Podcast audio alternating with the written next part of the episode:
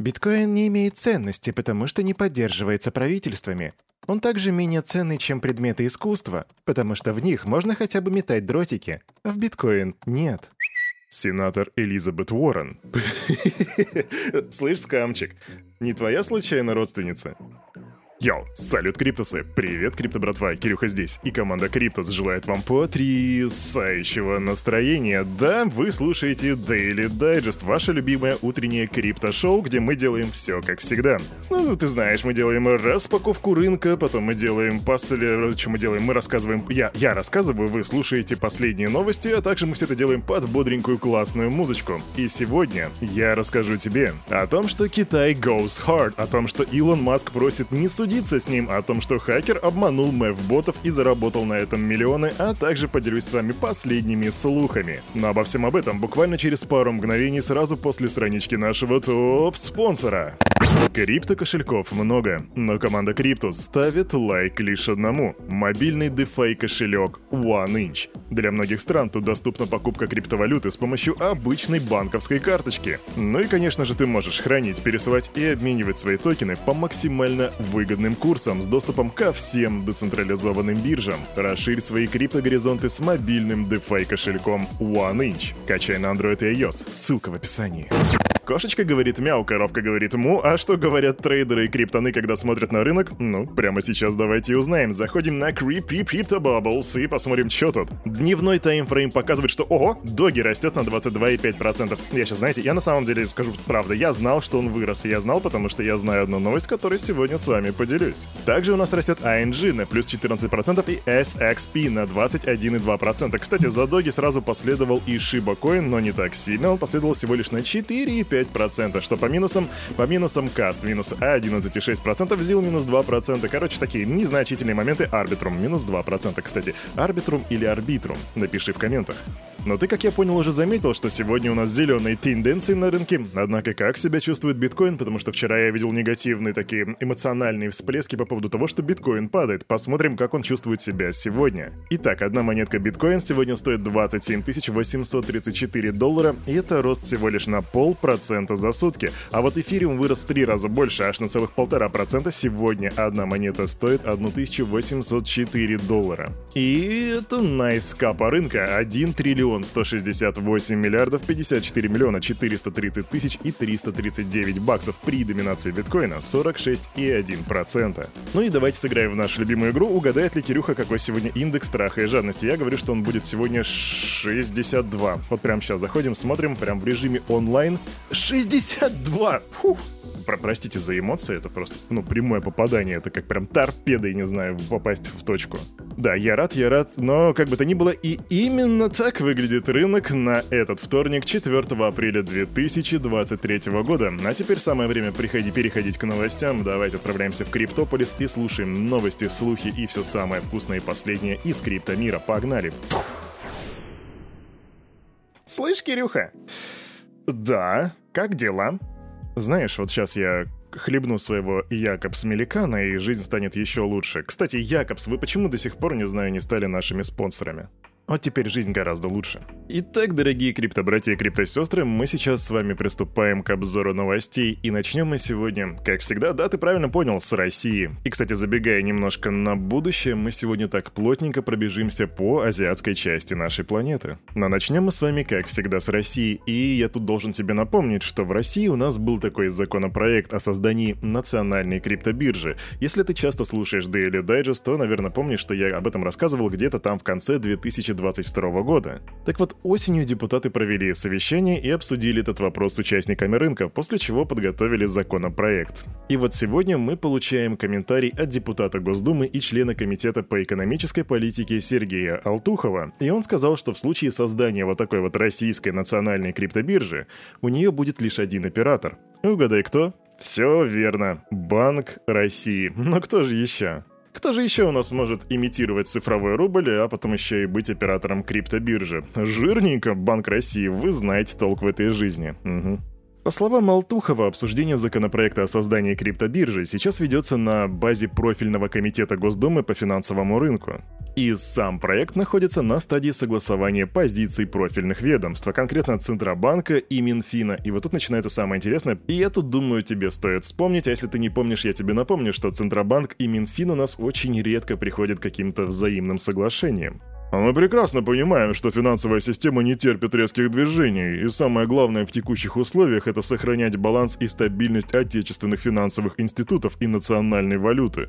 Если криптобиржа будет создана, оператором ее будет исключительно отечественный финансовый регулятор – Центробанк Российской Федерации. Так авторитетно заявляет Алтухов. Национальная криптобиржа? Нафига? Знаешь, скамчик, меня не столько волнует наличие национальной криптобиржи, сколько наличие цифрового рубля. Вот это вот действительно большой вопрос. Идем дальше и из России в другую часть континента, прямо в Китай, и там у нас гонконгская компания из группы China Pacific Insurance Company в сотрудничестве с инвестфондом Water Drip Capital запустила в Гонконге два инвестиционных фонда, которые ориентированы на отрасль блокчейна и цифровых активов.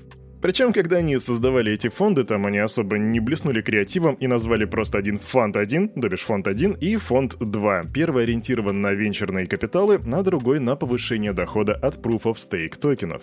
Оба эти фонда будут ориентированы на институциональных инвесторов, а также на состоятельных частных инвесторов. И тут стоит обратить внимание на институциональных, потому что рассчитывается, что все это принесет, видимо, очень большие вложения. И вообще, чтобы быть, ну, кристально чистым, стоит отметить, что от открыть бизнес в Гонконге, который связан с криптовалютными всякими штуками, сейчас присматривается все больше и больше компаний. Например, по данным суперавторитетного источника The Wall Street Journal, более 20 отраслевых компаний сообщили правительству о планах открыть филиалы в Гонконге, и еще 80 выразили в этом заинтересованность. Итого у нас почти что ну, более 100 компаний. И вот скажите мне, а кто еще может похвастаться такими вот результатами и такой вовлеченностью новой клиентуры? Мне кажется, никто, даже Сальвадор. Наверное, потому что к Сальвадору особо никто серьезно не присматривается, однако Гонконг — мое почтение из Китая в другую часть Азии, и это у нас Южная Корея. Там следственная группа по борьбе с финансовыми преступлениями арестовала собственность бывших сотрудников компании Terraform Labs на сумму в 200 миллиардов вон, или 153,6 миллиона долларов. Кстати, среди тех, чье имущество было арестовано, называется соучредитель компании Даниэль Шин, и прокуратура Южной Кореи подозревает его в получении незаконной прибыли на сумму около 105 миллионов долларов от продажи токенов Луна, и уже дважды запрашивала у суда ордер на его арест. Кстати, оба два раза суд отказал, ссылаясь на неясность обвинений и на то, что Шин вряд ли сможет уничтожить какие-либо улики и сбежать.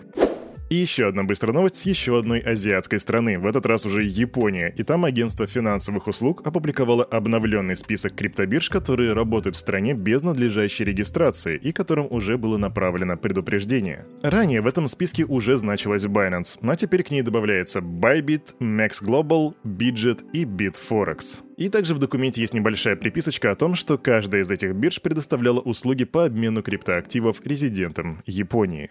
Насколько я помню, эта новость на Binance почти никак не повлияла, как она повлияет на другие криптобиржи и что они предпримут, мы увидим дальше. Совсем недавно или относительно недавно я вам рассказывал про то, что на Илона Маска подают в суд инвесторы в Dogecoin. И сейчас по этому событию у нас появляются апдейты. Итак, внимание. Адвокаты Илона Маска и принадлежащих ему компаний назвали претензии на 258 миллиардов долларов от инвесторов Dogecoin причудливой выдумкой. Ну а также сам миллиардер попросил суд отклонить этот иск. Об этом пишет SNBC. По словам юристов, инвесторы никогда не объясняли, каким образом Маск намеревался кого-либо обмануть. И согласно заявлению ответчиков, твиты предпринимателя не носили мошеннический характер. Нету ничего противозаконного в том, чтобы публиковать в Твиттер слова поддержки и забавные фотографии. И уж действительно, я тоже в этом ничего такого незаконного не вижу. Ну да, ну кроме того, что ты, конечно же, Илон Маск, инфлюенсер, но с другой стороны, это ж просто твиты. Также защита не согласна с утверждением инвесторов о классификации Dogecoin в качестве ценной бумаги. И вот тут вот может быть камень преткновения, потому что каждый раз, когда кто-то где-то говорит «ценная бумага», просыпается Гэри Генслер и мчится туда, сломя голову. Да, поэтому в следующий раз произносите «ценная бумага» шепотом. А то не будите его, не надо. Кстати, насчет Илона Маска, Dogecoin и манипуляции рынком. Вы заметили, наверное, что Dogecoin у нас вырос более чем на 20%. Когда это произошло? Вернее, даже будет правильно спросить, почему, что стало причиной. И сейчас Кирюха тебе скажет. Дело в том, что официальный логотип социальной сети Twitter заменили на маскот монетки, то есть на эту собачку, на Кабосу. И, кстати, это же изображение присутствует на экране загрузки сервиса. И все, и народ просто как с ума сошел. Все начали просто нести ба... «Дайте нам больше токи!» Господи, сменили логотип Твиттера! И ну, я могу иронизировать на самом деле сколько захочу, но в действительности это большое культурное событие, как ни крути. Кстати, пока сама монетка еще пока не интегрирована в социальную сеть и стала просто ее таким, как можно сказать, э, маскотом, да. И если ты вдруг сейчас думаешь, а стоит ли мне залетать в Dogecoin, то подумай дважды, потому что как бы в цену монеты уже вложена эта новость. Обычно за такими вещами идет коррекция, так что сделай свой research. Ха, да, коррекция. Сейчас Илон Маск сольет все свои токены, которые перед этим купил, и просто устроит прогрев хомичелла. Коррекция, блин. Финансовая аналитика со скамчиком. Рубрика, которую мы заслужили. Кстати, насчет рубрики. У меня тут для вас рубрика «Слухи». Тут два слуха. Первый — это который достаточно слух, который достаточно давно уже гуляет по сети, и все-таки он добрался до меня, и я его говорю. Джастин Сан якобы обсуждал продажу Huobi. Об этом узнали ребята из Bloomberg, однако пока что сам информация Сан Сан, информацию. Сам Сан информацию опровергает. Это был первый слух, а второй слух, он больше с таким налетом какой-то криптографии. Есть такой э, чувак в Твиттере, его зовут Коби, и он недавно опубликовал фразу, которая была зашифрована с помощью хэш-функции США-256. И в этой функции было написано, что якобы Сизи получил красное уведомление от Интерпола. Разумеется, криптоны сразу признали США-256, побежали ее расшифровывать, расшифровали и прикурили с этого момента, типа, красное уведомление от Интерпола. Да, чтобы ты понимал, если ты вдруг не сечешь за эти тонкости, то человек из крипты, по-моему, единственный, кто получал красное уведомление от Интерпола, это был Док Вон. Да, который сейчас находится в Черногории, которого прессуют и США, и Южная Корея, и, собственно, сама Черногория. Кстати, сам Сизи уже отреагировал на эту ситуацию и сказал то, что он говорит обычно. Он опроверг слухи и ответил, что это всего лишь фад. Но, блин, красное уведомление звучит реально фадово, не так ли? Призабавнейшая ситуация. Неизвестный хакер смог обмануть мэв-ботов и заработать на этом примерно 25 миллионов долларов. Мэв-боты — это такие боты, которые отслеживают мемпул и зарабатывают за счет перетасовки транзакций. И вообще на самом деле такая практика считается не особо этичной, потому что мэв-боты зарабатывают на увеличенных затратах пользователей. И одним из способов этого заработка может быть как раз вот сэндвич-атака, которую обычно не проводят.